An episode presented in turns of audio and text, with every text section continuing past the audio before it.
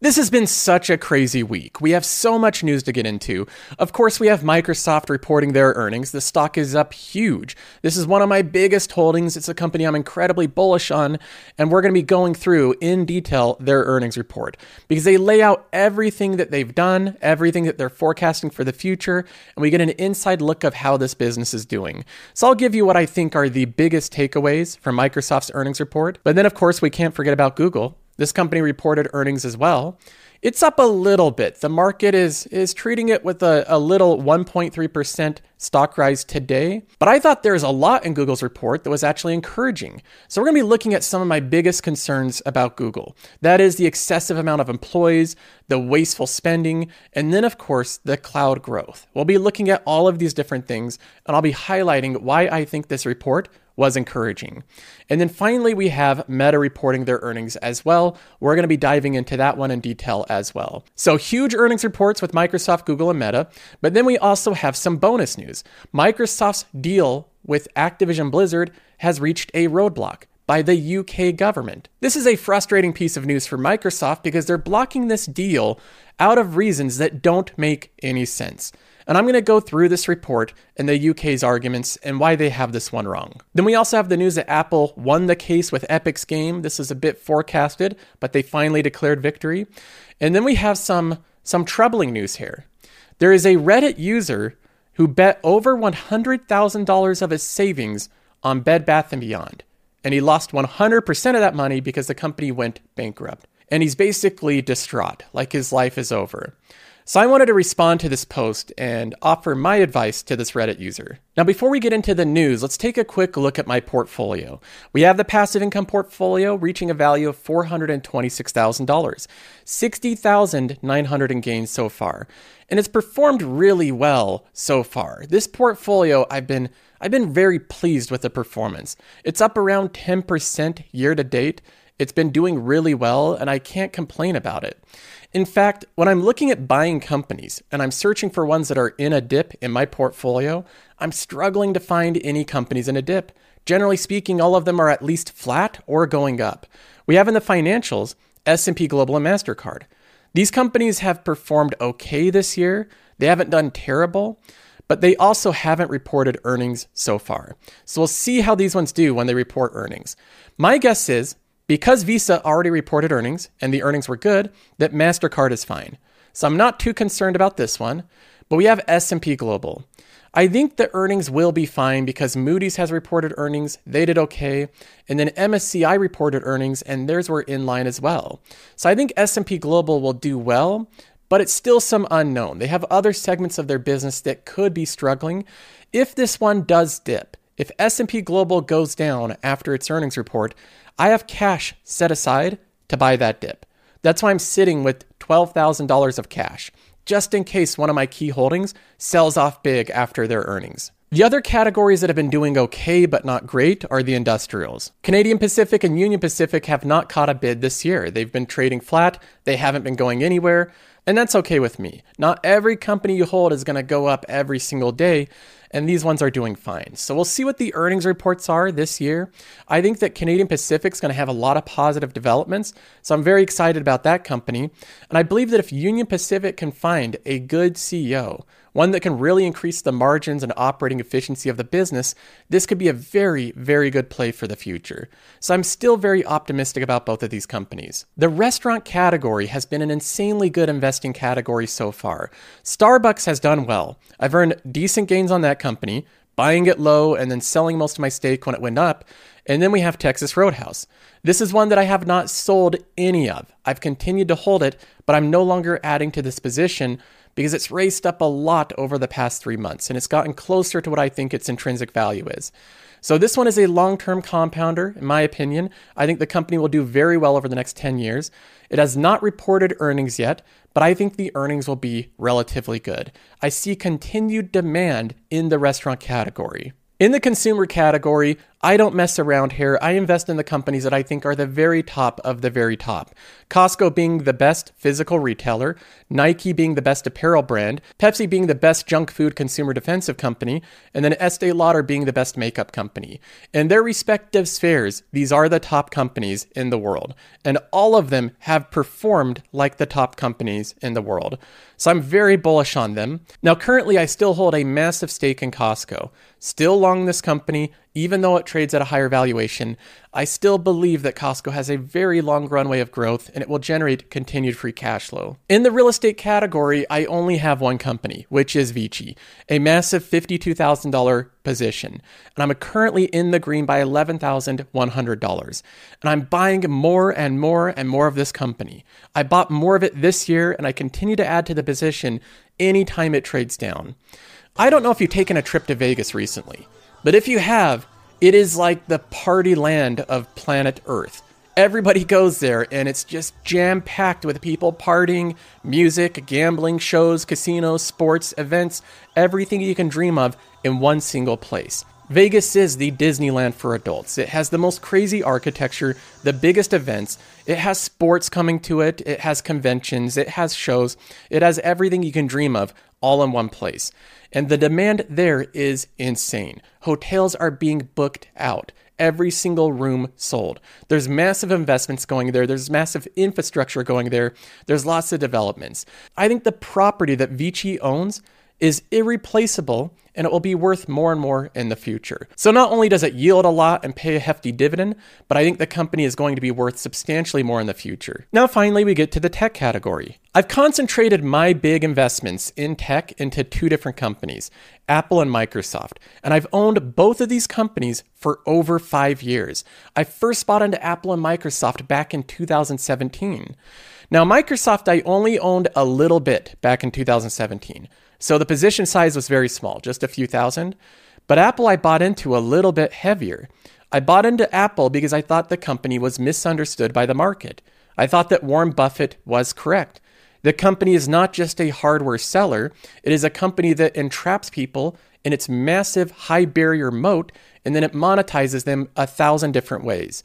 And that monetization has led to substantial free cash flow gain for Apple over the past five years. When I purchased Apple back in two thousand seventeen, their free cash flow per share was two dollars and forty-three cents. Since then, in twenty twenty-two, they've done six dollars and eighty-seven cents in free cash flow per share. So they've about three x the amount of free cash flow per share that they've done through aggressive growing of their free cash flow and doing buybacks. That combination has led to massive free cash flow per share. So Apple's results didn't come from expertly timing this company. The results came from buying into a company that's very high quality, has very good economics, and grew its free cash flow per share at a very high speed. Now, that's the type of company I'm looking for. And that brings us to Microsoft. Microsoft is a company that I've been buying into more recently because I consider the moat of Microsoft to be unassailable. And in their earnings reports... This episode is brought to you by Shopify. Forget the frustration of picking commerce platforms when you switch your business to Shopify, the global commerce platform that supercharges your selling wherever you sell. With Shopify, you'll harness the same intuitive features, trusted apps, and powerful analytics used by the world's leading brands. Sign up today for your one dollar per month trial period at shopify.com slash tech, all lowercase. That's shopify.com slash tech. When you need mealtime inspiration, it's worth shopping Kroger, where you'll find over thirty thousand mouthwatering choices that excite your inner foodie. And no matter what tasty choice you make, you'll enjoy our everyday low prices, plus extra ways to save, like digital coupons worth over six hundred dollars each week. You can also save up to one dollar off per gallon at the pump with fuel points. More savings and more inspiring flavors make shopping Kroger worth it every time. Kroger, fresh for everyone. Fuel restrictions apply.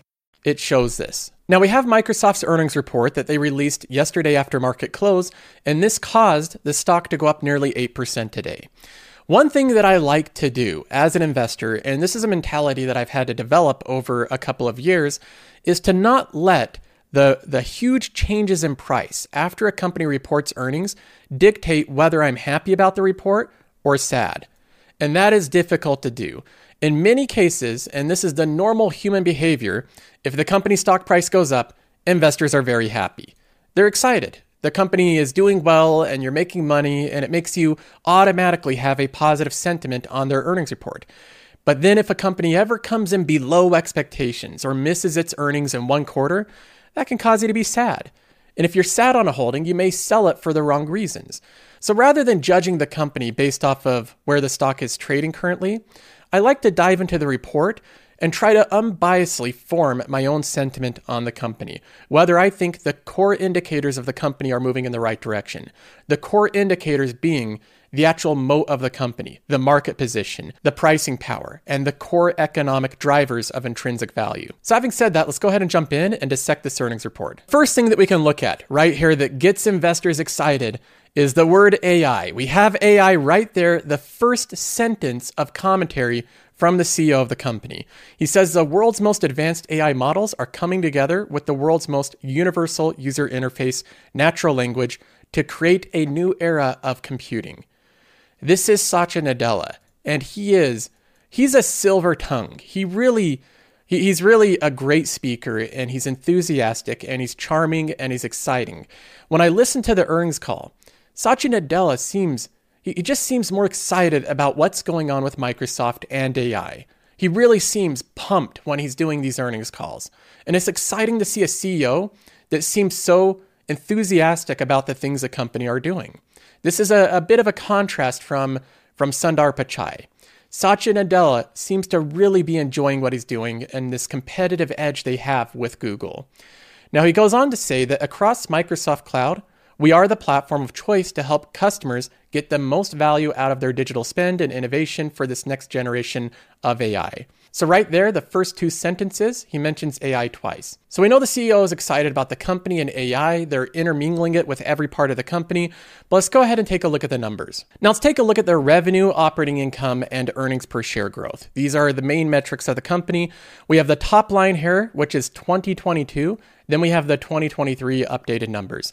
We can see the percentage change in their revenue.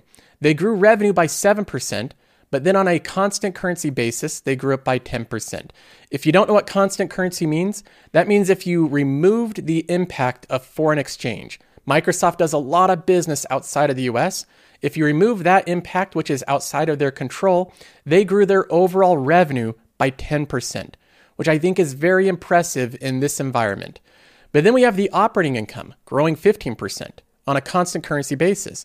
We have net income growing fourteen percent. We have the diluted earnings per share growing fourteen percent.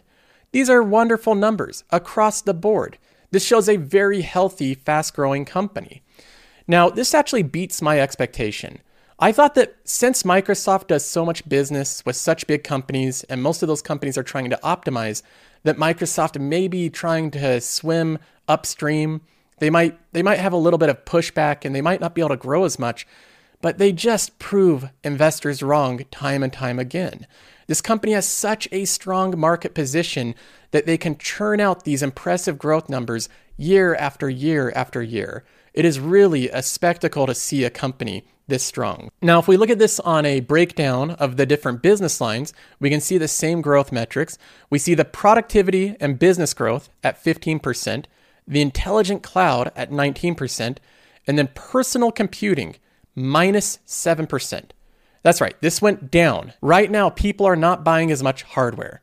I think what happened is during the COVID twenty twenty, twenty twenty-one, there was massive pull forward in the personal computing category. Everyone went out and bought all the personal computing stuff they needed, and now Microsoft is growing the software side of it. So this is not concerning to me.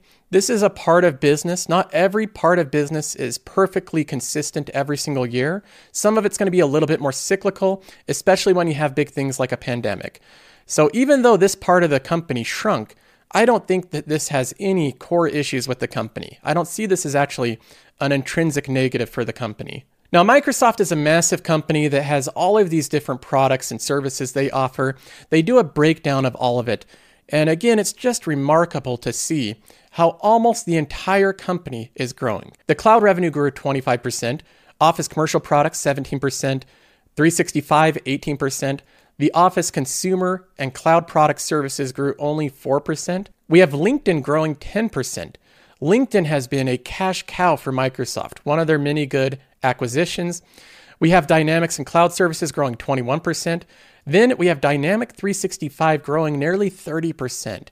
Massive growth for that category. Azure and other cloud services growing thirty-one percent. Windows O E M shrunk nearly thirty percent. So that's one part of the business that's in decline. Even the Xbox content and services eked out growth of five percent. And keep in mind, there's a lot of pull forward in twenty twenty for the game category. So it's impressive to see growth in that category as well. The search grew thirteen percent, and then devices, the hardware, shrunk twenty-six percent. Again, I don't think that this is a long-term concern.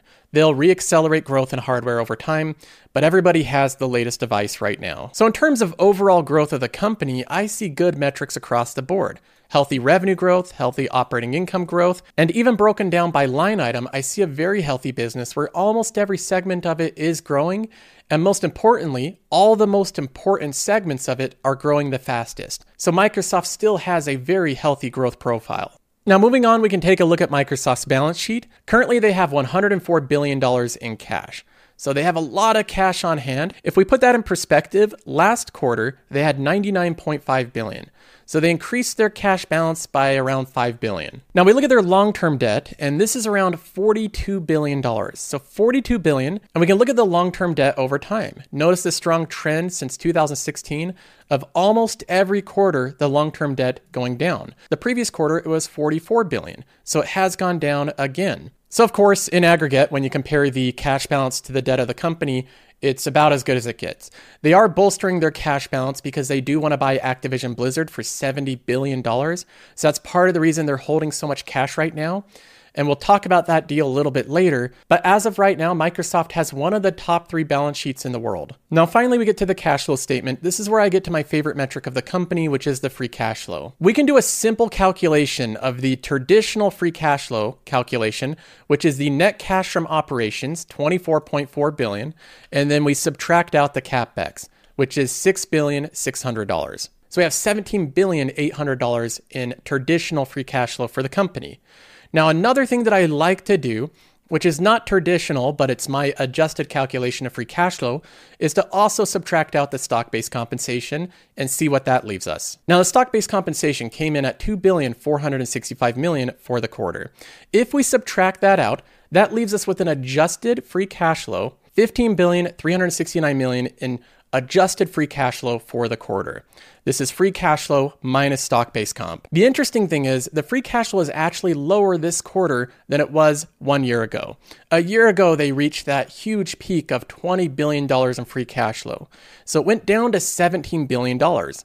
So that's a little bit of a, a negative spin on it. The free cash flow went down a little bit, but on a positive spin, last quarter, they had a peak of two point five four billion dollars in stock-based comp.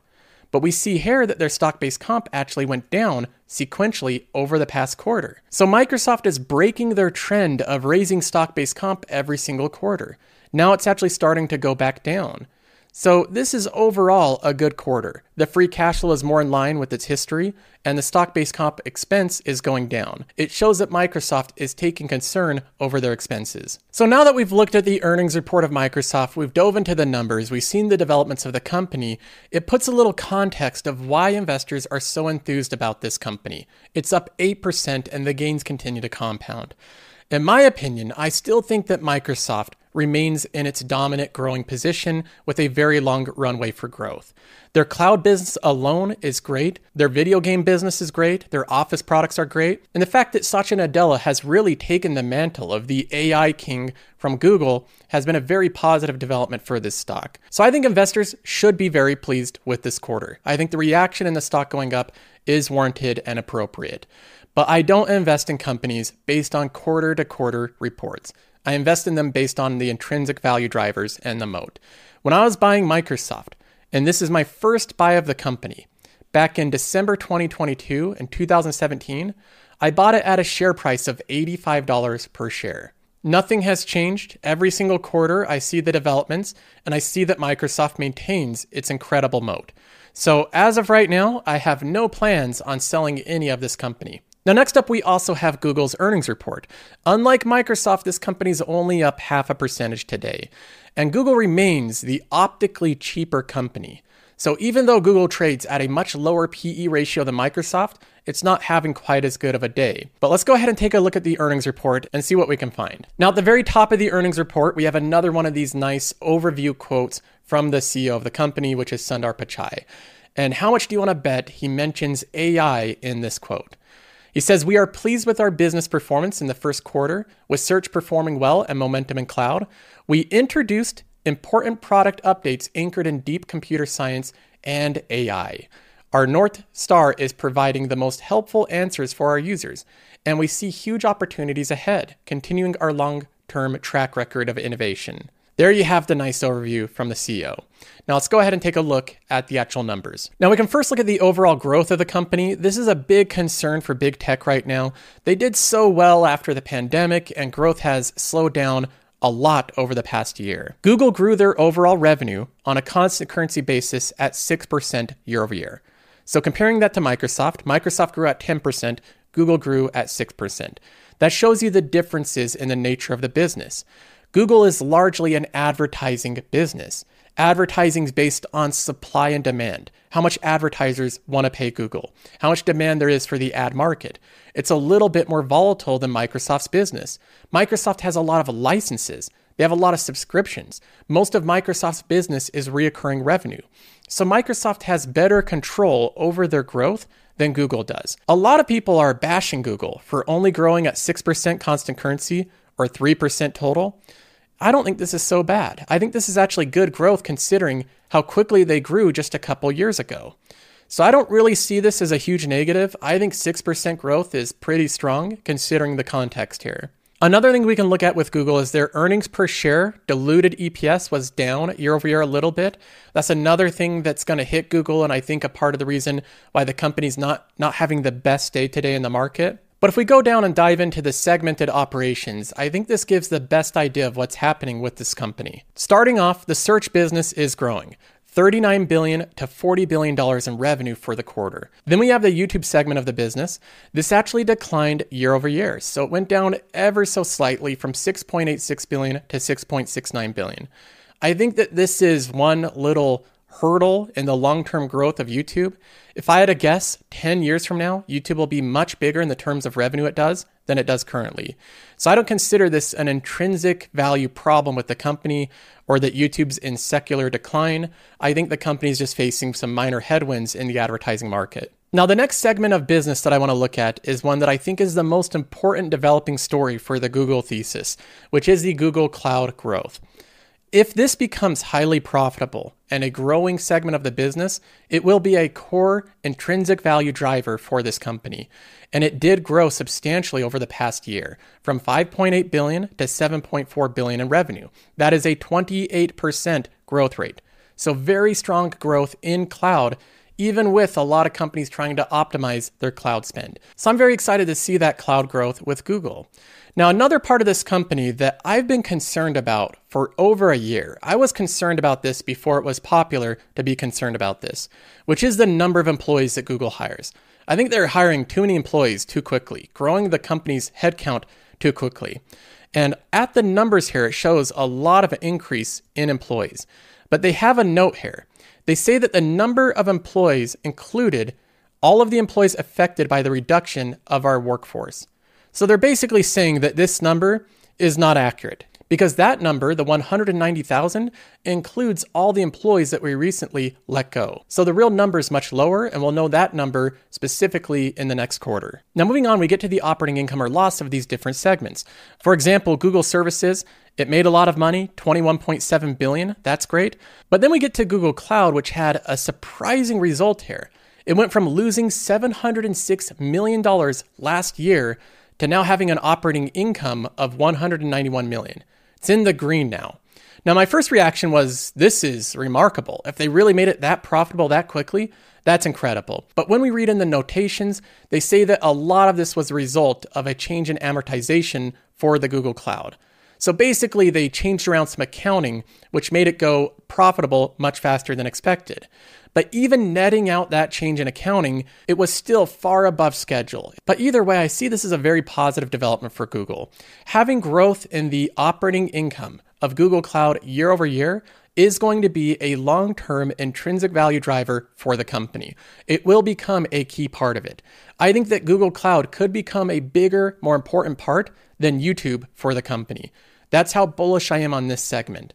So we'll see what happens in the following year, but my guess is this number is going to continue to grow at a rapid pace. Other bets, on the other hand, is a money furnace. They throw money in there, they light it on fire. I'm not bullish on this part of Google. I wish they would focus more on getting an R O I, investing in parts of the company where the expected return is very attractive. Now moving on, we get to the balance sheet of Google. The company's current cash balance right now is very high. It's currently at one hundred fifteen billion dollars. Google has a problem. And their problem is that they're too profitable, they make too much cash, and then they sit the cash in their cash balance. They're not doing effective things with it to earn a very high R O I. Now, Google could do something with all of this cash. They could look in the market and they could try to find a very high quality company that's selling at a very reasonable price, a company that they know is probably undervalued, and they could try to buy that company, buy out more shares in that company. Of course, they could do share buybacks. That's what they should be doing with their cash balance. Google has one hundred fifteen billion dollars in cash, and their total debt is minuscule. Look at the amount of long-term debt they have, thirteen point six billion dollars. So they have ninety billion dollars in cash sitting there while their company is undervalued.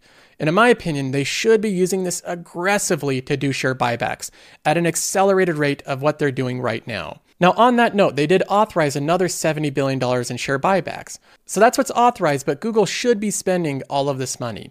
They should spend it because they have nothing better to do with it. They are too big and too monopolistic of a company to reasonably have a large acquisition. So there's really nothing else they can do than buy back their own stock or pay a dividend. Now, if we move on to the cash flow statement, we can calculate the free cash flow here and look at how the free cash flow and the stock-based compensation is doing. We'll first calculate the traditional free cash flow. We get the net cash provided by operating activities, which is twenty-three point five billion dollars. And then we subtract this number right here, which is the CapEx of the company, six point two eight nine billion dollars. The result of that is seventeen billion two hundred twenty-six million dollars in free cash flow.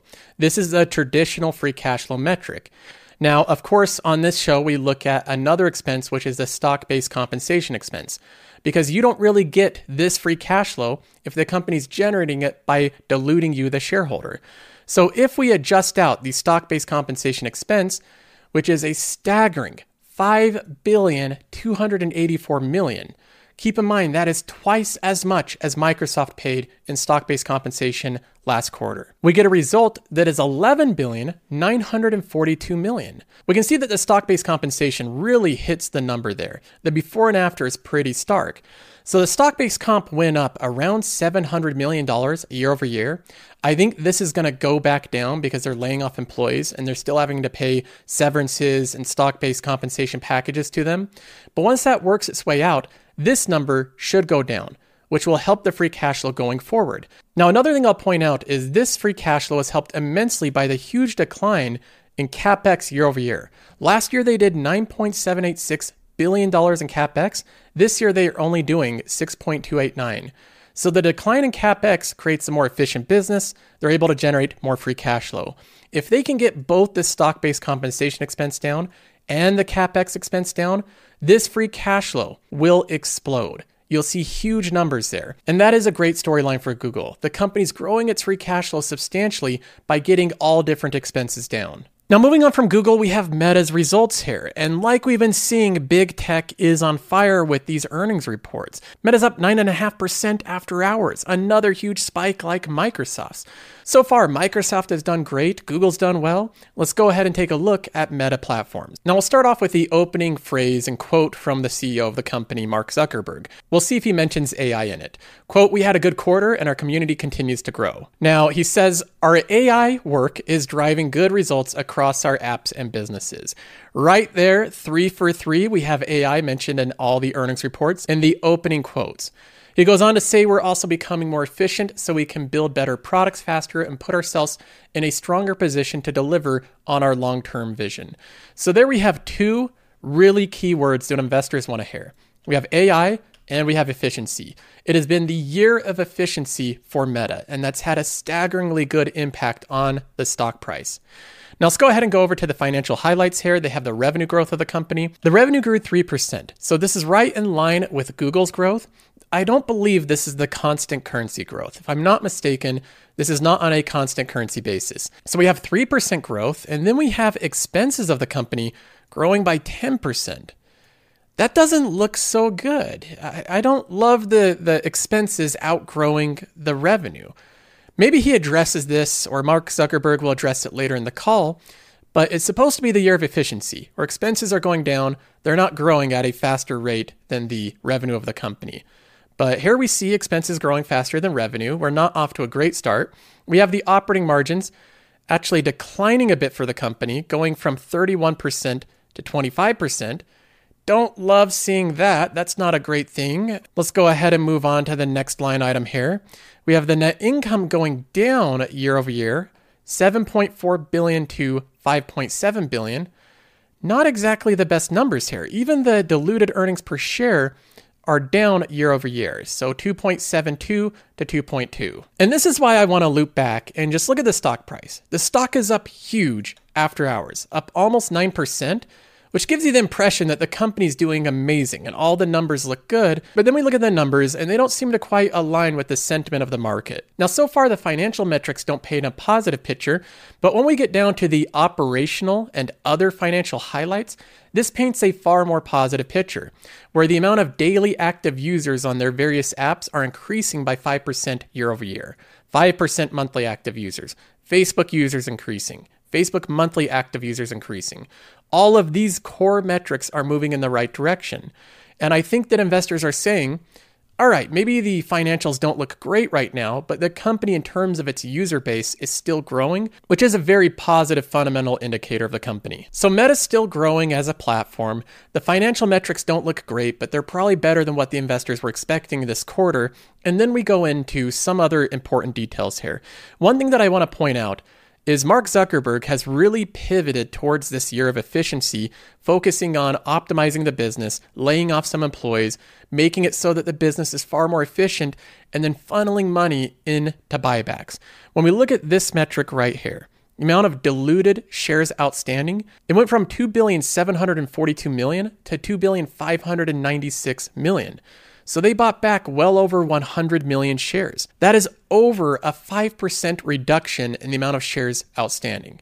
Huge share reduction. So that's a big factor in this stock. Right now, Meta is a buyback machine. Now, moving on to the cash flow statement of the company. When I do a simple calculation of their free cash flow, I get seven billion one hundred fifty-six million dollars. That is their traditional free cash flow calculation, and that puts them right around here. So next quarter will look like this when it's updated on Qualtrim. Not a bad free cash flow quarter based off their past couple of years, but it's still below where they were a couple years ago. So we're not quite where we were before. Now, if we adjust the free cash flow for the stock-based compensation, we subtract out three billion fifty-one million dollars, which gives us a total of four billion one hundred five million dollars. So that's the amount of free cash flow minus the stock-based comp. So overall, not the worst quarter in terms of free cash flow. When I'm looking at Meta, however, I see some things that I don't love to see with this company.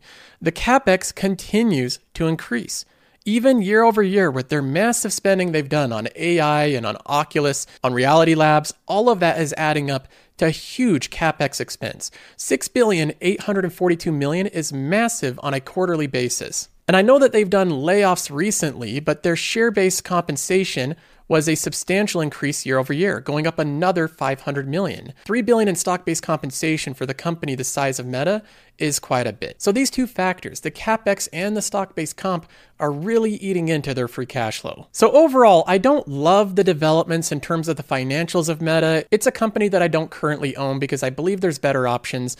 But this is the game of investing, which is a game of expectations versus reality. And Meta has surpassed their expectations, both in their amount of revenue and their earnings per share, in their amount of daily active users and monthly active users.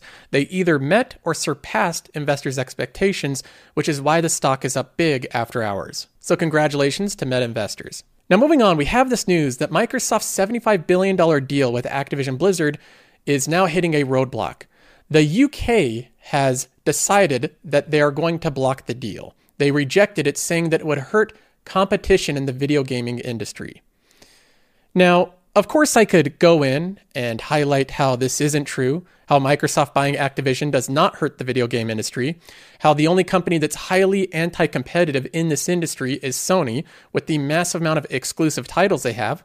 We could go into the details of that argument, but before doing that, I just want to take a step back and restate what's happening here.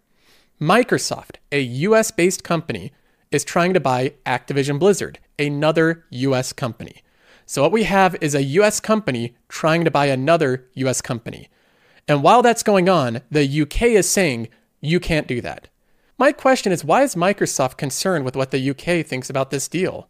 Why should they care at all? If the U K wants to block this deal and they don't like that it happens, tough. Microsoft should still go through and buy Activision Blizzard. If the U K decides that they don't want to do business with Microsoft and they're going to block Microsoft from selling products in the U K, then that's a battle they can fight. But the fact that a government of a smaller country on the other side of the ocean can come in and stop a deal from one U S company buying another U S company right at the surface level is crazy. Microsoft should not be listening or caring about the opinion of the U K on whether or not they should buy Activision Blizzard. That's just the first point.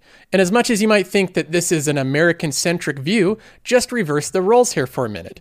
If the U K had one larger company that was trying to buy another smaller U K company, and the U S government came in and said, no, you can't do that because we don't like the deal, you'd probably feel very frustrated in the U S's interference with that deal. Two U K companies trying to merge. But that's not even really comparable because the U S is a massive country. The real comparison would be if the U K had one company trying to buy another, and then something like Sweden came in and said, no, you can't do that deal. Sweden doesn't like the deal, so the U K can't have one company buying another. I think it's fine for countries like the U K to have their objections and state their opinion, but as far as I'm concerned, I think Microsoft should completely ignore them and continue to go through this deal, because I think the U K is bluffing. When it comes right down to it, they need Microsoft products more than Microsoft needs the U K.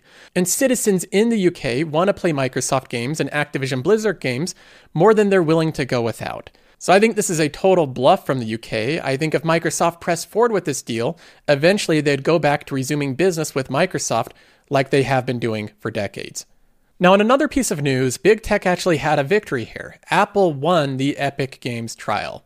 Remember Epic Games doing their Trojan horse and bypassing their payment method and then launching a giant campaign against Apple, portraying them as a huge monopoly that's bad for gamers and bad for everyone else? Well, they've had the lawsuit battle and Apple has emerged victorious. Quote, today's decision reaffirms Apple's resounding victory in this case, with nine of ten claims having been decided in Apple's favor. For the second time in two years, a federal court has ruled that Apple abides by antitrust laws at the state and federal levels. So as of now, Apple's moat in the App Store still remains intact. Now finally, we have the tragic story of this Redditor that posted just yesterday that they lost one hundred thousand dollars to Bed Bath and Beyond.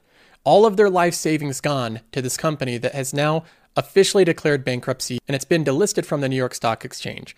He says that he wants to ask around if anyone's going through the same thing and how they're dealing with it. I've been telling myself that it's time to move on, and there's no use to pouring cold water over a dead plant.